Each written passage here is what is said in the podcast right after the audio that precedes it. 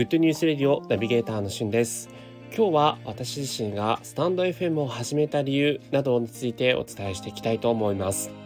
スタンド FM を始めたのは2020年の3月くらいですね。Twitter か何かでこのスタンド FM を配信している人のツイートを見かけてポチッとしたところ、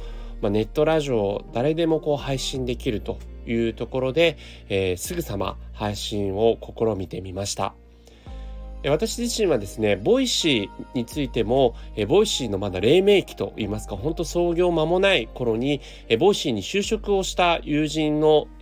つてといいますか、その Facebook の発信を見てですね、ボイシーでも配信できるんだと思って、実際にその時は今ほど厳しい審査などはなくてですね、一定基準の要項を満たせば誰でも配信できるというようなことだったので、ボイシーの黎明期にも配信していたんですが、そのボイシーが、ある契約期間等々が終わって実際にスタンド FM っていうものがあると知って、始めたという経緯があります。で、実際にですね、3月で始めた頃には、まだ自分自身の番組の方向性とかも特に定まっていなかったんですけども、その時結構まだこのスタンド FM を配信している人が限られていたので、いろんな特定の人との、個別のやり取りみたいなものが結構ありまして、自分が馴染みにしている、ある方からですね、3分グッドニュースレディオという割には3分結構過ぎちゃったりしてるよねっていうコメントというか、実際に私の番組を紹介してくれている、